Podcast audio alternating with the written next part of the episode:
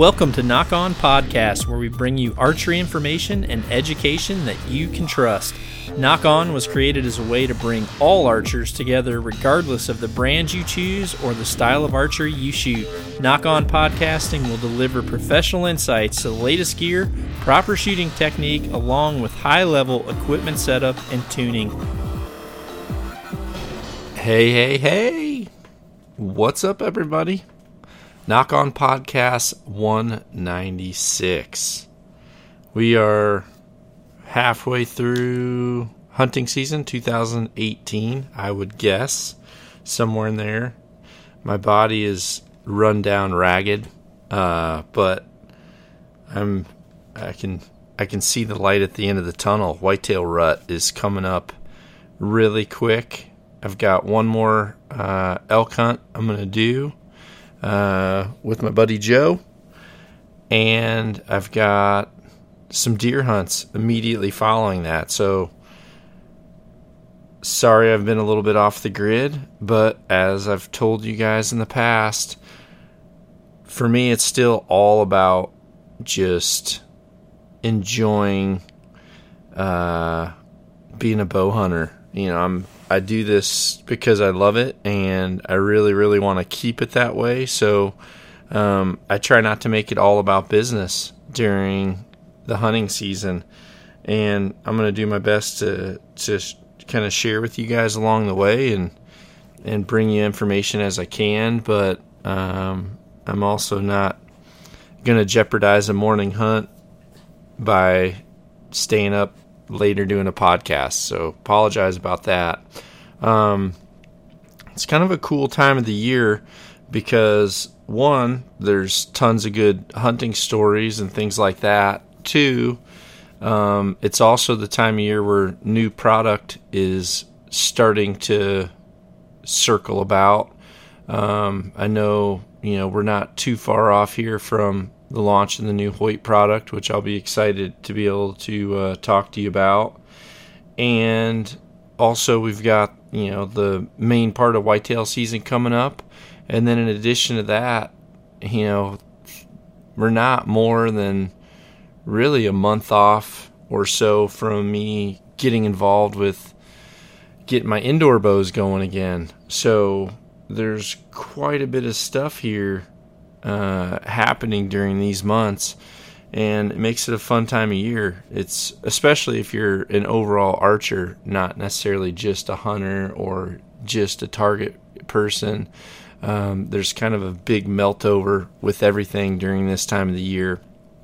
So, at some point, uh, I do want to be able to have a podcast with uh, Barklow again and maybe with Andy. It'd probably be good if the two of us were together to do a podcast so we could talk a little bit about our Montana trip uh, with all of us together. And, you know, luckily I was able to sit down and have a little bit of a podcast uh, with Joe about our hunt that we did together um, in Utah, which was really cool. Um, but then there's there's several more. I had some of my good buddies uh, with me in Oklahoma, and uh, the Hackett brothers, who you've seen in the past, uh, had some success. As did my my cousin John. Uh, we were all kind of sharing a camp in Oklahoma together, and they were able to get their first whitetails for the year, which was pretty cool. Um, I actually did a hunt with Sharon in um, we kind of did a little bit of a, I don't know, I call it a turbo tour. We hit several western states uh, in a matter of, I think, seven full days and was able to uh, get two good whitetails and also some awesome antelope as well. Um, there's a couple new videos out on the Nock On Archery YouTube channel. So make sure you've checked those out and uh, be sure to spread the word. Uh, for whatever reason, I've having trouble right now linking uh, my social media accounts, and honestly, I just haven't been home long enough to to seek help to get that fixed. But uh, yeah, my Nock On TV Facebook page is really being neglected right now. All the Facebook pages are, to be honest, um, just because it's not linking directly with my Instagram. So um, I guess that's for me to deal with. And if you're a Facebook only follower, then you're kind of missing out on a lot of things right now. So be sure, you know, be sure to get Instagram. It's where I'm at the most. And make sure you turn on the notifications, at least for the Nock On TV uh, posts. And that way you can stay up to date. I am enjoying some coffee, so there's going to be some sporadic breaks. Um, today's podcast, one of the things I wanted to talk about was a few of the posts. I guess that's one of the things, and then a few things. So, either way, a few of the things I want to talk about today is a few of the posts that I've made um, as we get closer towards indoor season and things like that, my mind starts to shift a lot more towards technique, um, as well as the fact that during hunting season, the deeper we go into hunting season, the easier it is for you to neglect practicing and neglect shooting because I know a lot of your time is just literally grabbing your bow if you have an extra minute and getting out into the timber. Uh, but you also have to be cautious about doing that because you start to neglect small little details that make your shooting uh, as good as it can be.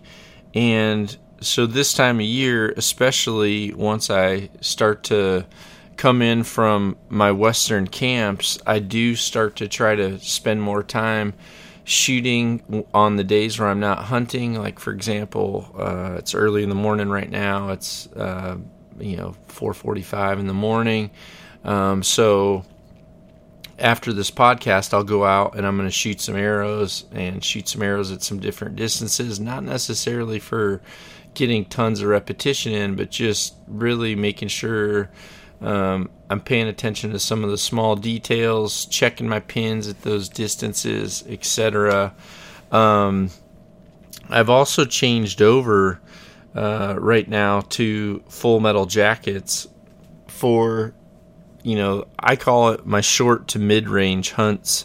Um, you know, when I go out west and I'm going to deal with more wind and might want a little bit more speed, for example, if you did watch the latest video that I did on with my antelope, um, you'll notice, which most of you have noticed, it wasn't. Uh, it wasn't a really close shot. I'll leave it at that. Um, so yeah, knowing your equipment, getting out, making sure um, you're testing those things, and when it comes to arrows, that was the exact situation of why I liked that arrow for those circumstances out there in that really open country where I'm hunting speed goats and they're moving fast and it's during the rut and they're following does.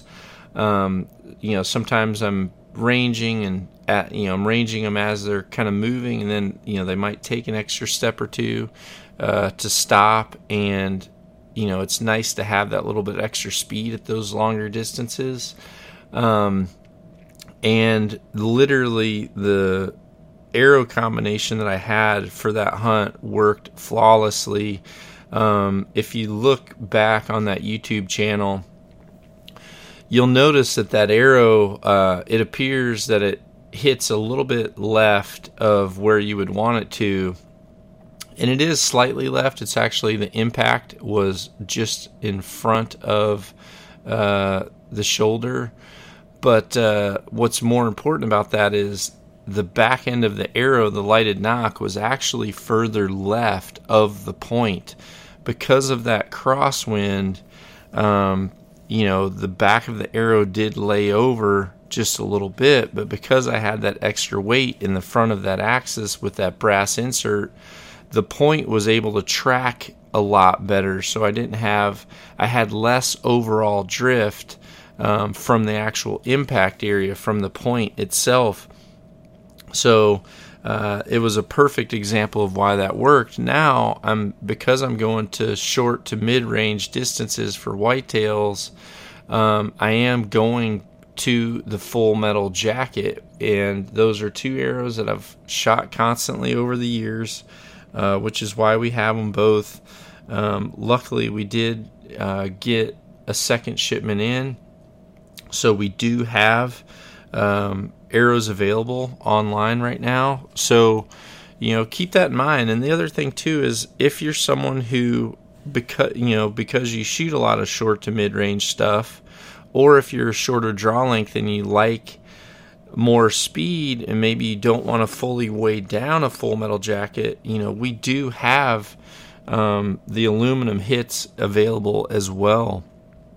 If you did want to have more speed and you didn't want to slow it down by having that heavier brass insert in the front, um, you do have options.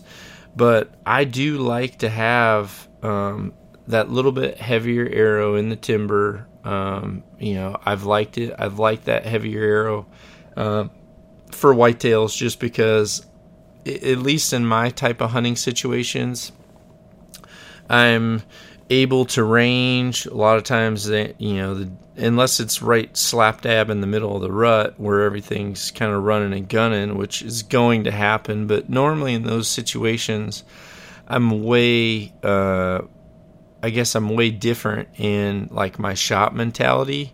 Um, i'm very selective and picky on like my shots and my shots are going to be close. Um, but i do like to have that extra weight um, because whitetails do react and you know what i found is when animals are reacting and their scapula is moving and their shoulder blades moving and you hit that i like to have that extra weight to just drive it home through that. Last year's uh, buck that i shot here was a perfect example.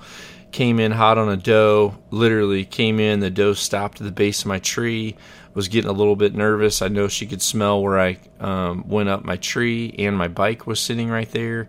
She was kind of looking around. The buck was only at about 10 yards in front of me, also looking around, trying to figure out what, what was getting her nervous. And he was slightly quartering to me, uh, really close, and I was able just to to put that arrow tight on the shoulder um, and just blast it through there. Um, which is one of the advantages to you know, having that heavier arrow and, and also shooting a little bit more poundage. Um, that's not for everybody. I know shot angles are a constant debate, um, continually. I guess if there's ever argument to my shot placement, sometimes on social media, a lot of times it's people that um, teach, you know, hunting classes, um, teach hunter safety classes, and yeah, I agree. You know, it's a tough thing because I can't totally only make I guess I could, but I'm not going to only make shots that are shots that we teach to to bow hunter 101. Um, for example, even my wife, uh, Sharon or Harry, you know, if they make a shot, it's it's preferably quartering away and it's 25 yards or less, no exception. Sharon could have shot a great buck uh, two weeks ago in Oklahoma, but it was at 30 yards. And we're not making a 30 yard shot just based on her poundage and speed. Um, but, you know, when you have more skill level and more understanding of shot angle, and then more importantly, more understanding of what your setup does um, or can do, then those things start to change a little bit, and that's what happens with me. Is you know, um, I did take frontal shot on my bull um, in Montana. I shot him uh, frontal, quartering hard to me. Um, went about 40 yards and dead. Literally cut his heart in two. Um, then the bull that I shot in Utah, which that film should be coming out pretty soon. Um, I actually shot, um, I charged up on him raking a bush, shot him at um, about 28 yards, and shot him straight through uh, the golden triangle, literally pinned both his front shoulders together. Uh, the nock was hanging out the one side, but he was literally kind of peg legging off because he was literally stuck together. Um, and then, you know, if I have follow up shots, I always take follow up shots. I think it's a very smart practice. So I uh, immediately loaded another arrow, drew back, uh, shot a follow up arrow, and literally had a full pass through. Uh, both of my holes are about two and a half inches apart uh, with the exact same height. The first shot was at 28, the second shot was at 50. Um, and the bull, that bull only probably went about, you know, I don't know. I guess he went maybe about 70 yards if I think back from impact. Um, he went, he went, uh, you know, a little more than 20 yards uh, after the first shot. And then once the second shot hit him, it kind of kicked in his adrenaline and he, and he really took off. Um, but he was done fast. So, you know, in those situations, um, understanding shot angle is critical. So some of my shots I know can be uh, argumentative, but I also know what my equipment's capable of. And just like what I was talking about with that whitetail, having that quarter and two shot, um, I was confident by having a heavier arrow, and that's why I'm switching over to the full metal jackets. The other thing I like about the full metal jackets too is just the fact that they they pull really easy. They pull easier than an all carbon shaft. Uh, if you're practicing, which I'm I'm doing quite a bit of shooting right now during whitetail season, at least right now. I call this the October lull. Um, I'm doing a lot to to practice and try to hone in some of my skills that I've got rusty on during all these backcountry hunts where I'm not able to shoot as much.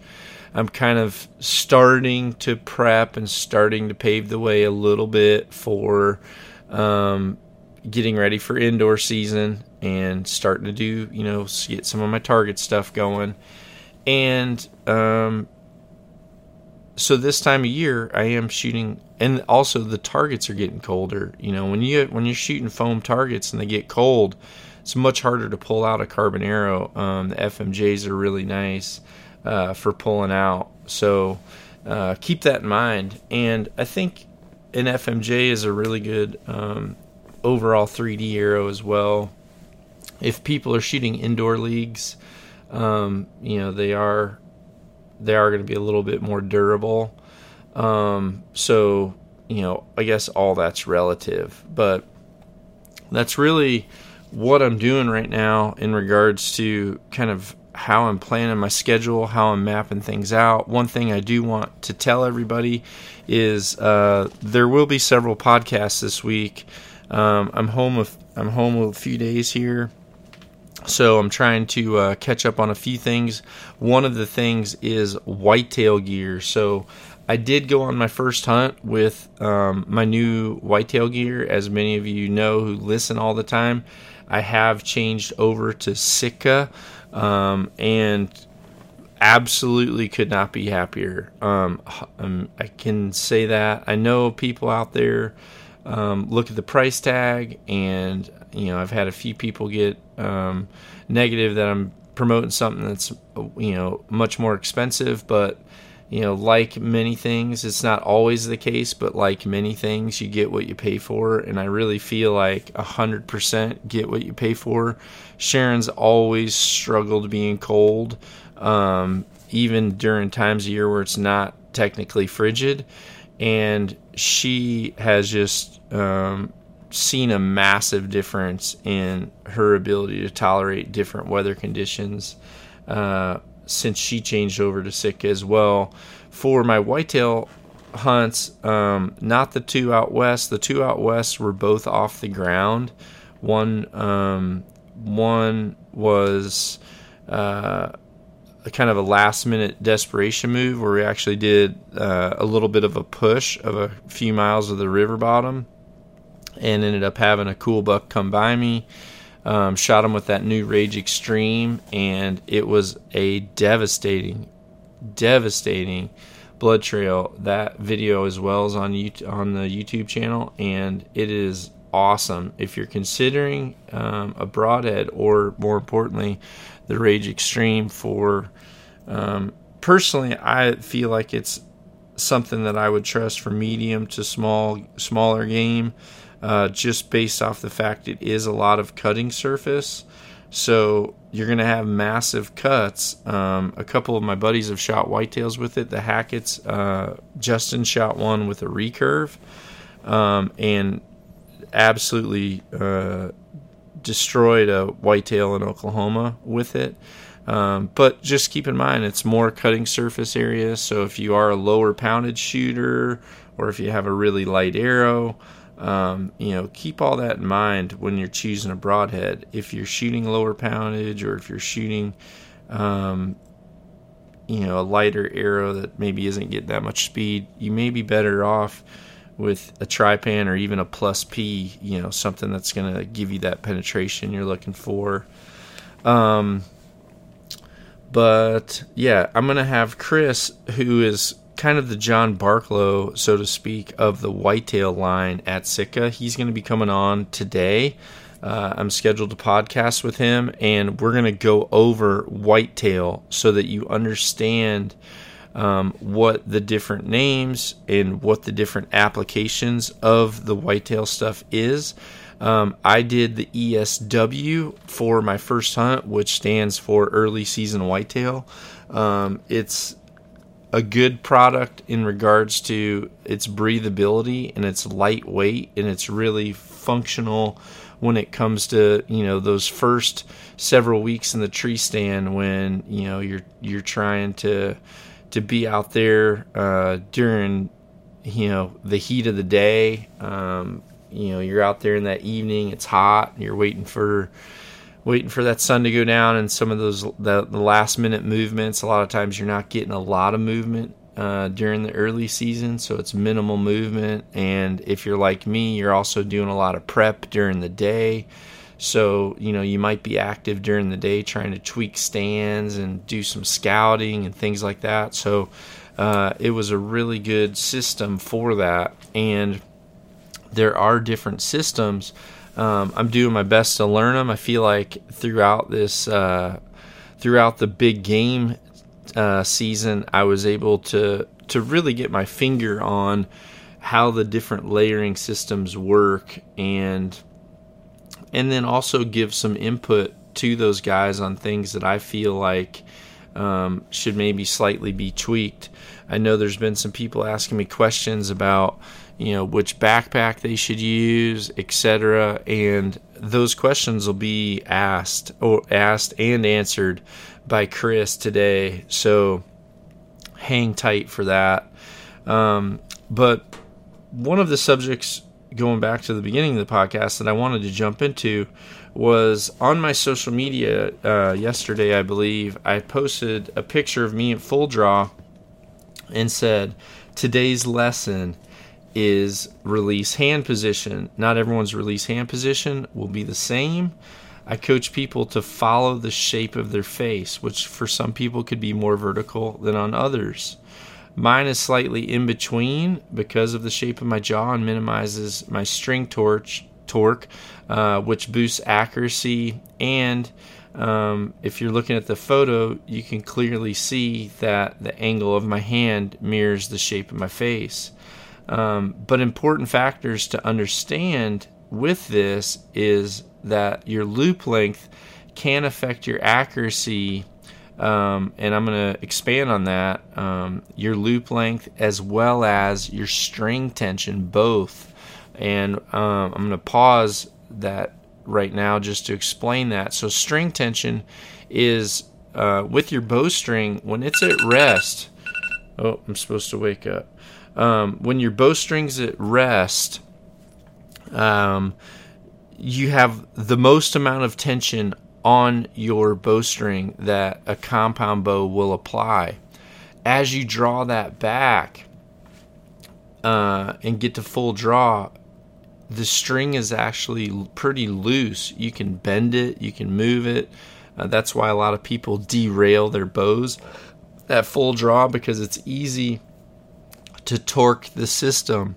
So the things that affect that string tension is the higher the poundage you shoot, the more string tension you're you're naturally going to have both at rest and at full draw.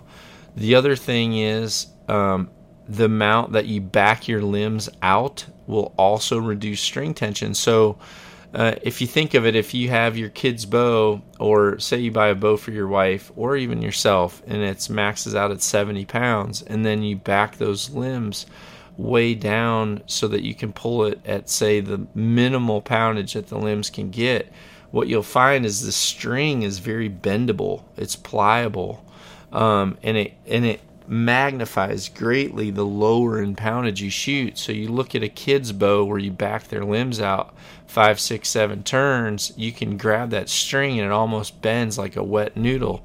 So um, going back to this, um, the length of your D loop as well as your string tension um, can greatly affect your accuracy depending on your hand angle, and that is because the more vertical your hand, the more you're naturally going to twist that string. So if you have a shorter loop and you're shooting minimal string uh, tension because either you've backed your limbs way out or you're um, shooting lower poundage to begin with, then you're going to be able to turn that string more uh, at full draw and it's going to affect the accuracy um, because it starts to put pressure on the side of the nock.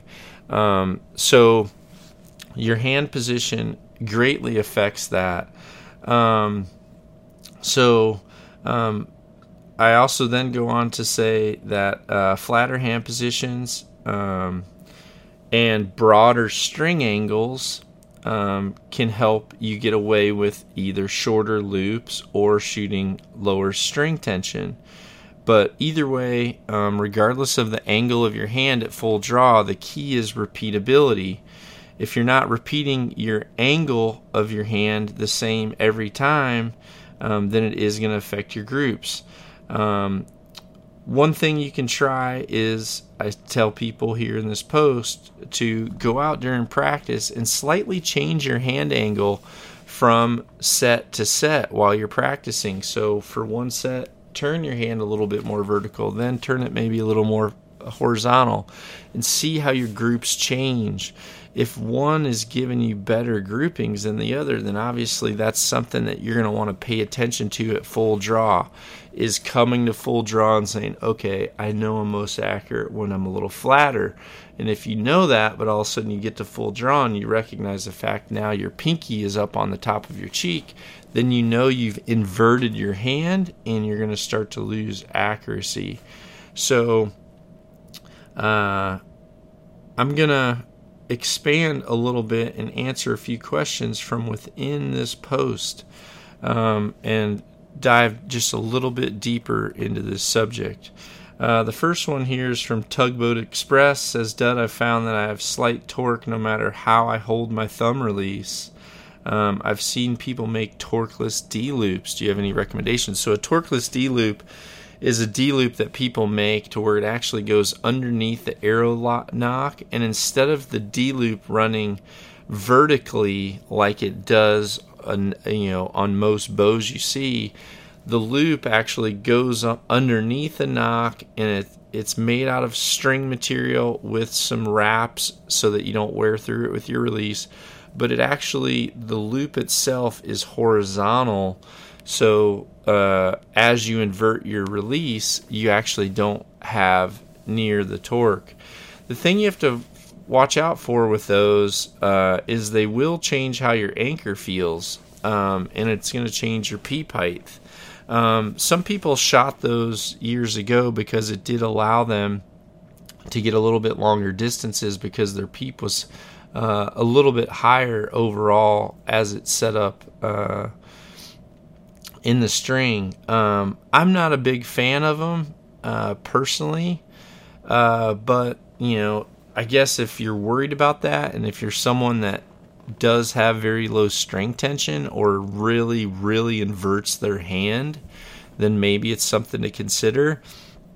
But I really feel like you could just uh, lengthen your D loop slightly, and uh, you're going to be able to get away with that. The other thing is some releases are much worse than others.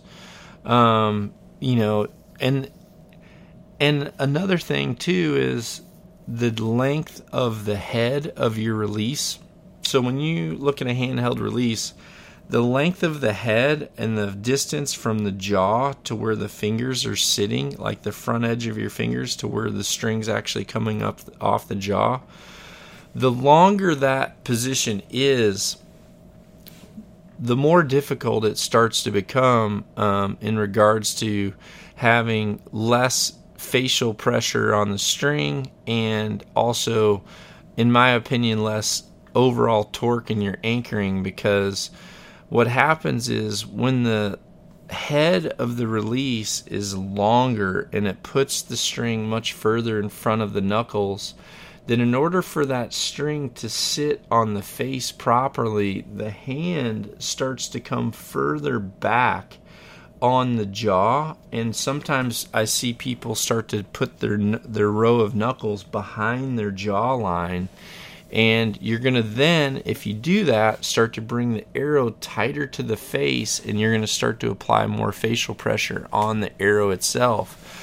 The other thing is the longer that head is, again, um, in order for your draw length to fit properly and you not feel overextended, what you're going to end up having to do is you're going to have to shoot a shorter D loop to make up for having the longer head. So that's why with the Nock 2 It and the Silverback and the Too Smooth, I've really focused on keeping the jaw and where the loop is in the jaw as close to the front of the knuckles as possible so that you're able to shoot a slightly longer D loop and keep the string in um, a very safe place of the face um, but then just utilize the loop length, which, you know, if you shoot a loop that's three quarters of an inch to an inch long, you know, you're going to be able to have some variance in your twist and your release angle and still stay accurate. So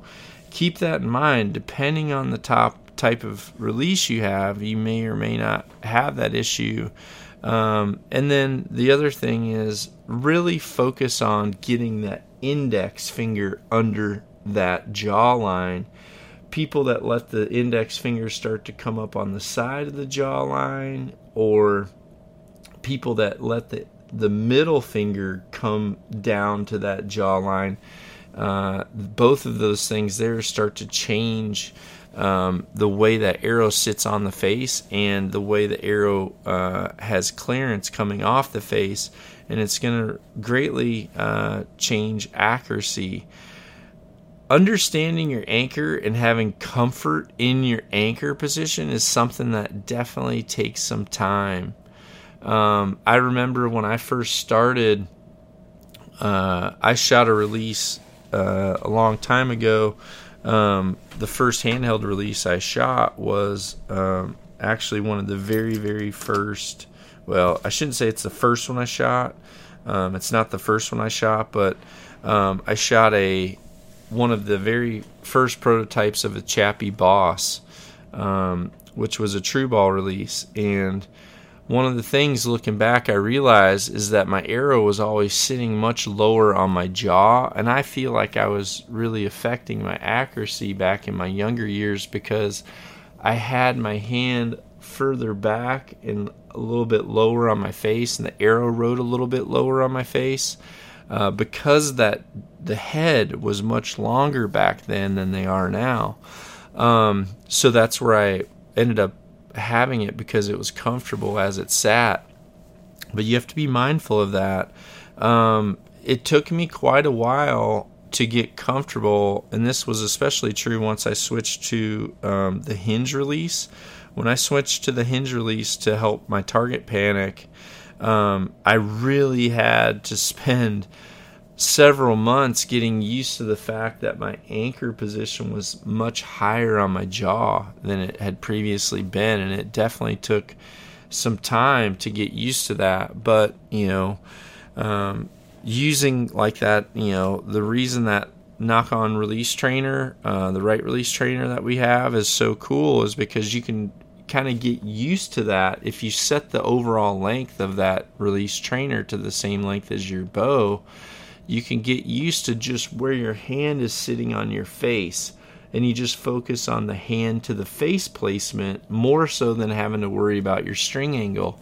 See, what happens is when people have a peep in their string, they're just so used to pulling back and they're they're used to that motion of seeing that peep sight come back to their eye and as that peep sight's coming back to their eye, they just settle into their old anchor position. Whereas if you focus on coming back, finding your anchor first, then just adjusting your head so that you can imagine the tip of your nose touching a bowstring, then that motion there is is much more similar to what I would teach you. Um, I've been watching a few people's uh, Instagram, people buying silverbacks and shooting silverbacks. And one of the things I really want to dive into with coaching this winter, once we start shooting inside, is draw cycle and the efficiency of coming to the anchor position and getting into the peep sight. There's a lot of people I've been watching right now that are wasting a lot of energy and effort um, by drawing really low and bringing the release really up and then tipping the head really down to come down.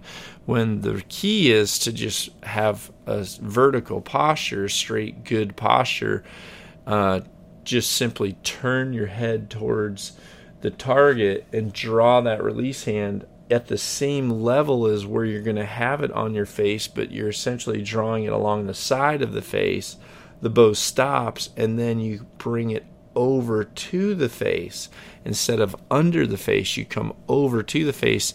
And when you do that it that motion is actually moving your elbow back further. The tip of the elbow it starts to come over and it loads more onto the rhomboid muscles and essentially helps you with what I've referred to in the past as a preloading motion. Um, so I'll I'll uh, I'll make sure to dive into that and and get into that a little bit more. Um, the next thing here is uh, let's see, Kurt.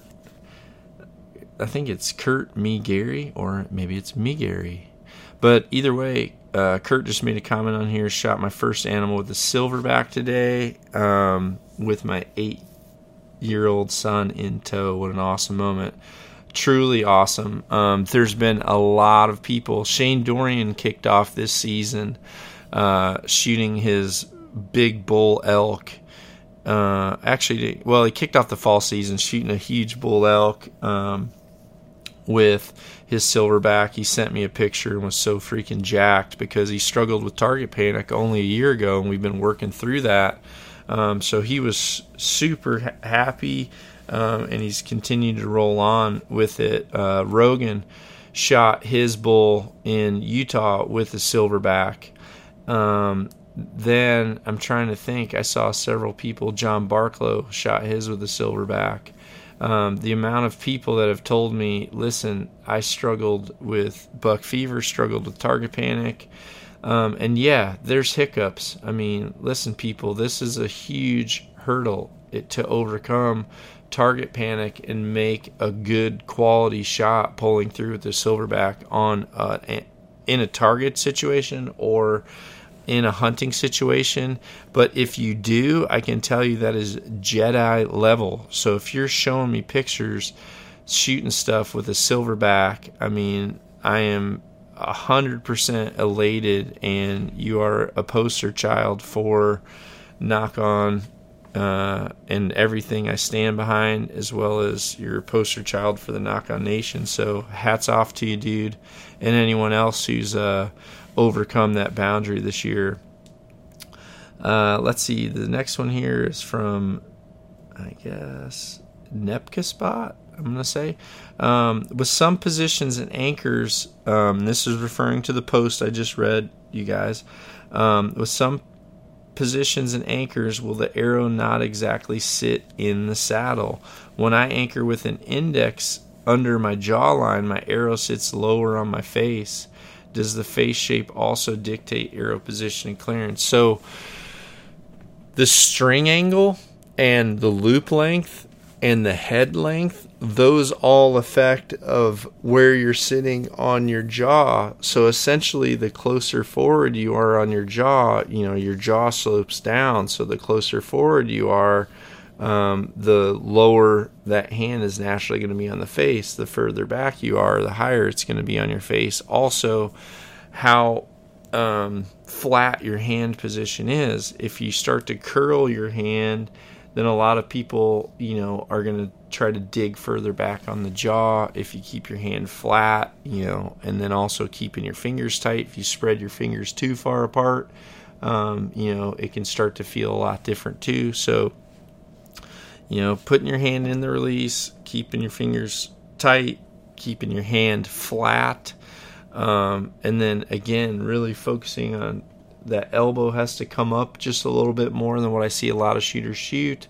Index fingers underneath that jawline. Essentially, when your hand is flat and you're at full draw, the front edge of your knuckles are going to be just slightly forward of the rear portion of your eye socket. So if you're looking towards the t- the target, the back edge of your eye socket, um, you know your knuckles are going to be just slightly ahead of that. Um, and yeah, there's certainly exceptions to the rule, um, but all of those things do factor in slightly. And you know, those are the things that make it hard to do. Uh, you know, overall coaching through this type of platform, I guess.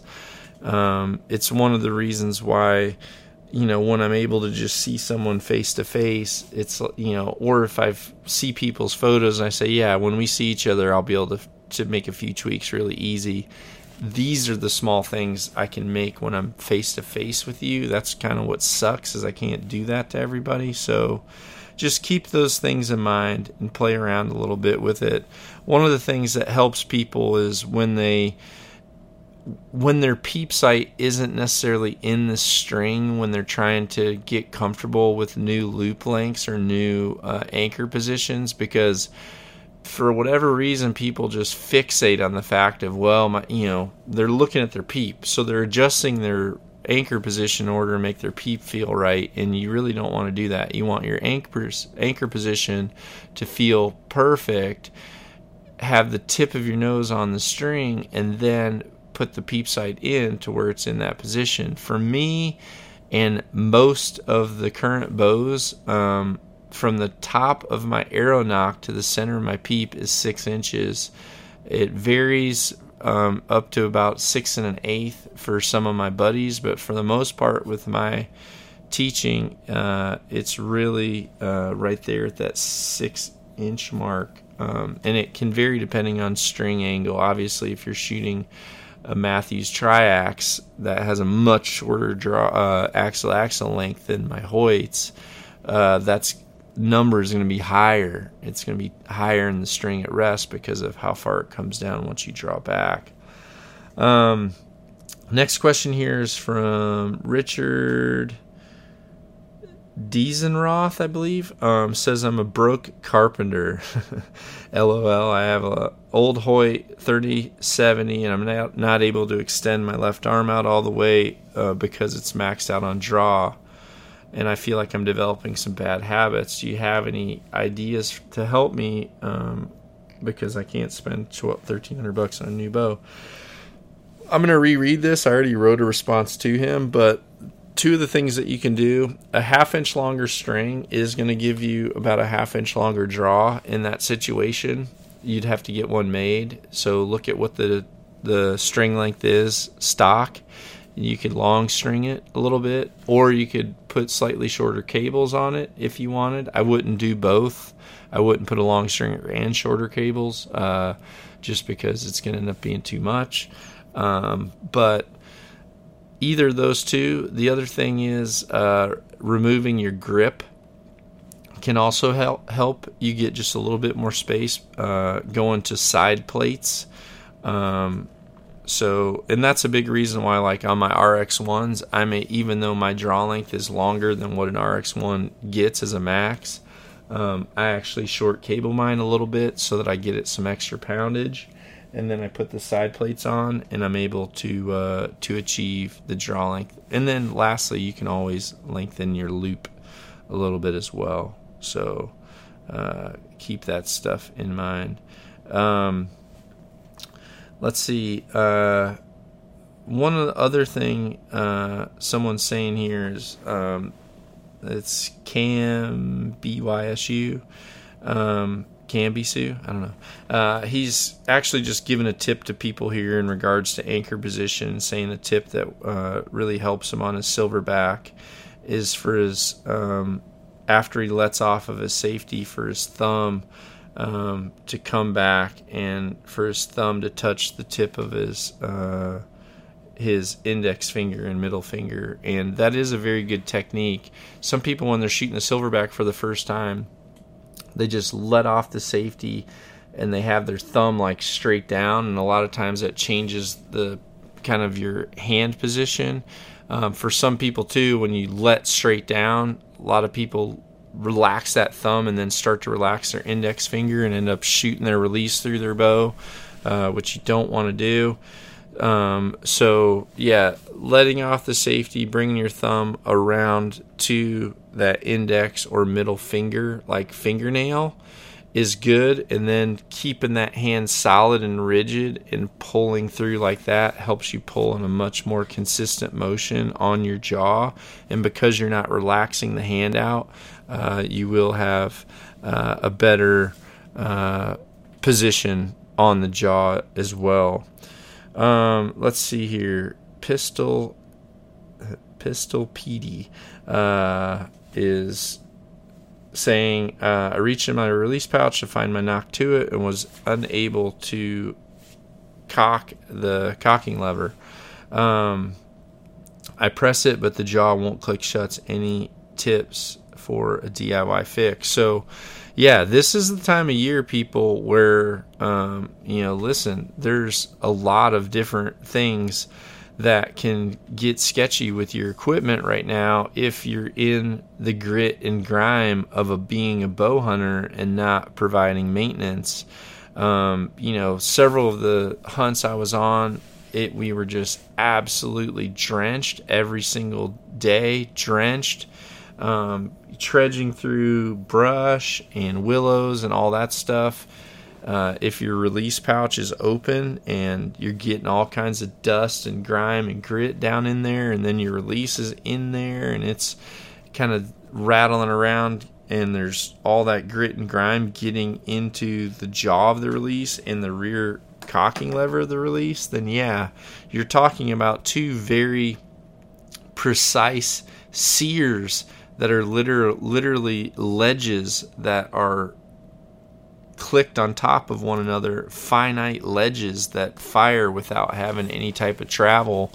So, keeping grit and grime out of your release or performing the maintenance that I do have a video on, you can either go to the Nock On Archery store or and you know click on a Nock 2 It or click on a silverback and there's a video posted on there about how to do your uh, maintenance. Otherwise, you can go to the Nock On Archery YouTube channel and there's a Nock 2 It and Silverback release maintenance video, which is pretty much showing you how to do an easy process of taking not just a can of compressed air, but an actual air hose, which has a lot more pressure, and putting it against the back of the trigger and cocking uh, mechanism and shooting a burst of air from the back of the release forward and then moving that nozzle um, and the rubber tip nozzle works best for trying to get a good seal. Putting it on then the front of the release on the jaw and again blow air through again. So essentially you've pushed air from the back of the release forward then from the front of the release back then put one drop of um, triflow or rem oil on the back of the release and shoot that for, uh, from the back, shoot that uh, from the back forward.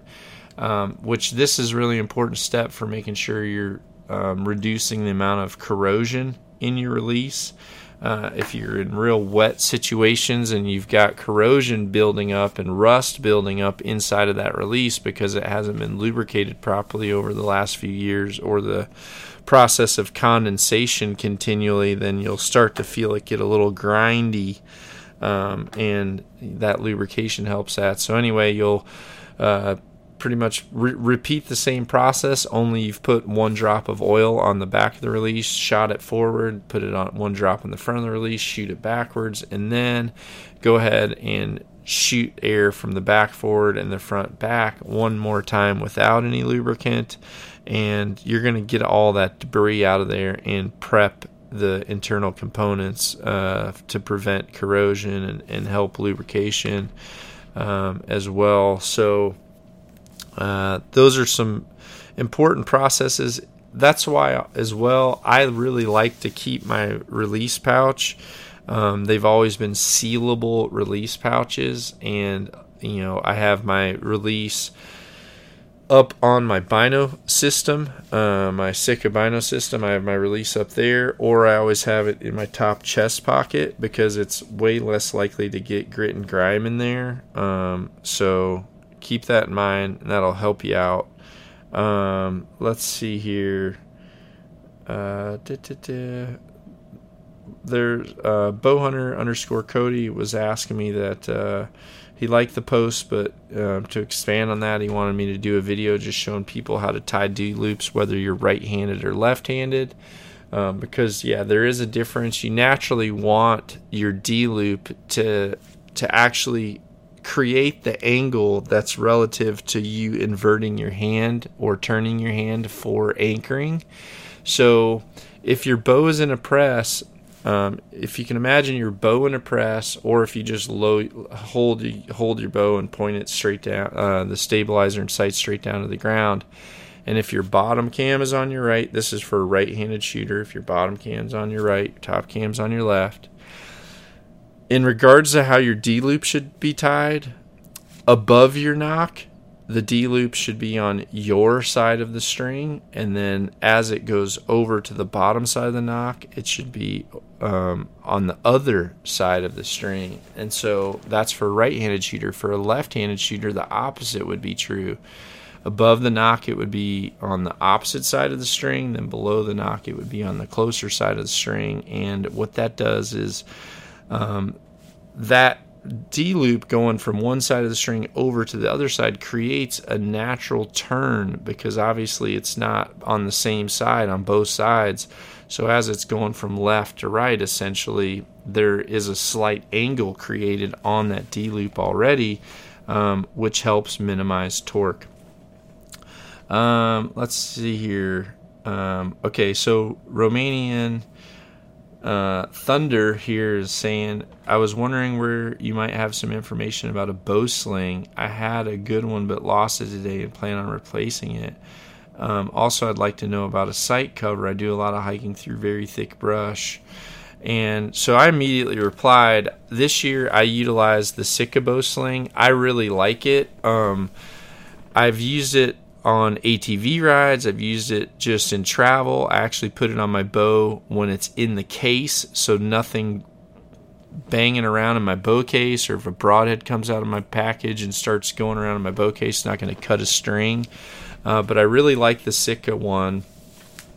And I like it because it has um, built in sleeves, one that comes out and it goes over the sight and it has a slight elastic cord that keeps it attached to the bow sling and it tucks in a little pocket.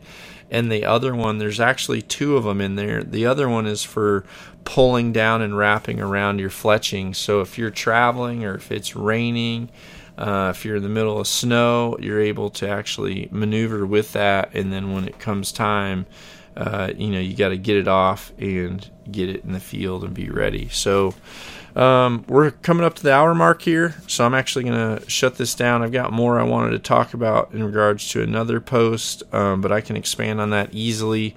Um, maybe tomorrow after the podcast I do with Chris here later today in regards to whitetail gear.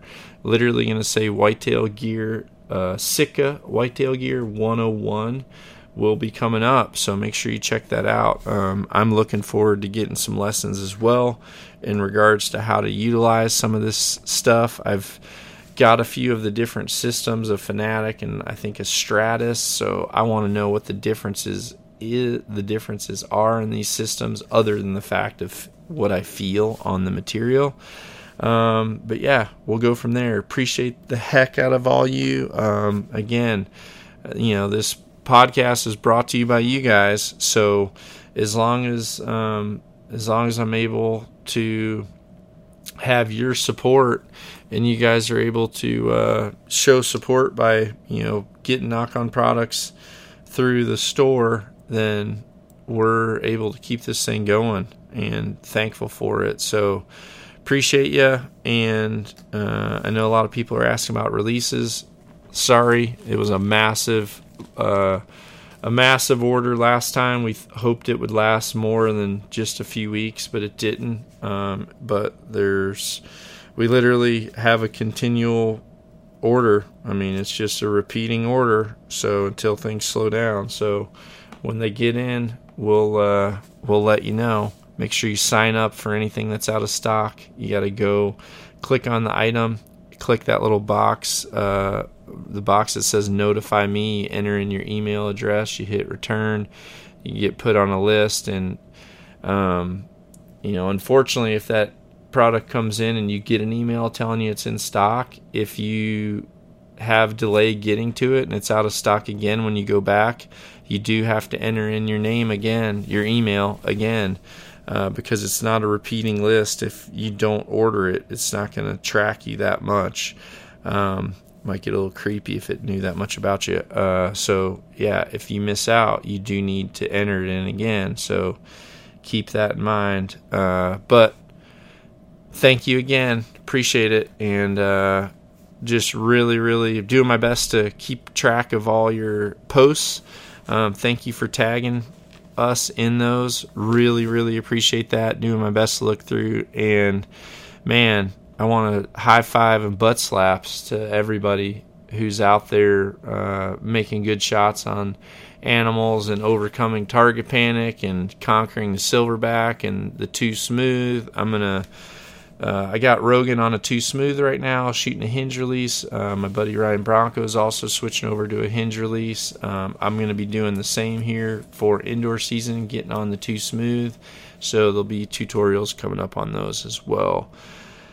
All right, everybody. I'll see you later on today. I believe uh, all things going as planned with Chris. So we'll see you guys later. Nock On, everybody. Be sure to visit nockonarchery.com to see our entire line of trendy Nock On lifestyle clothing. nockonarchery.com.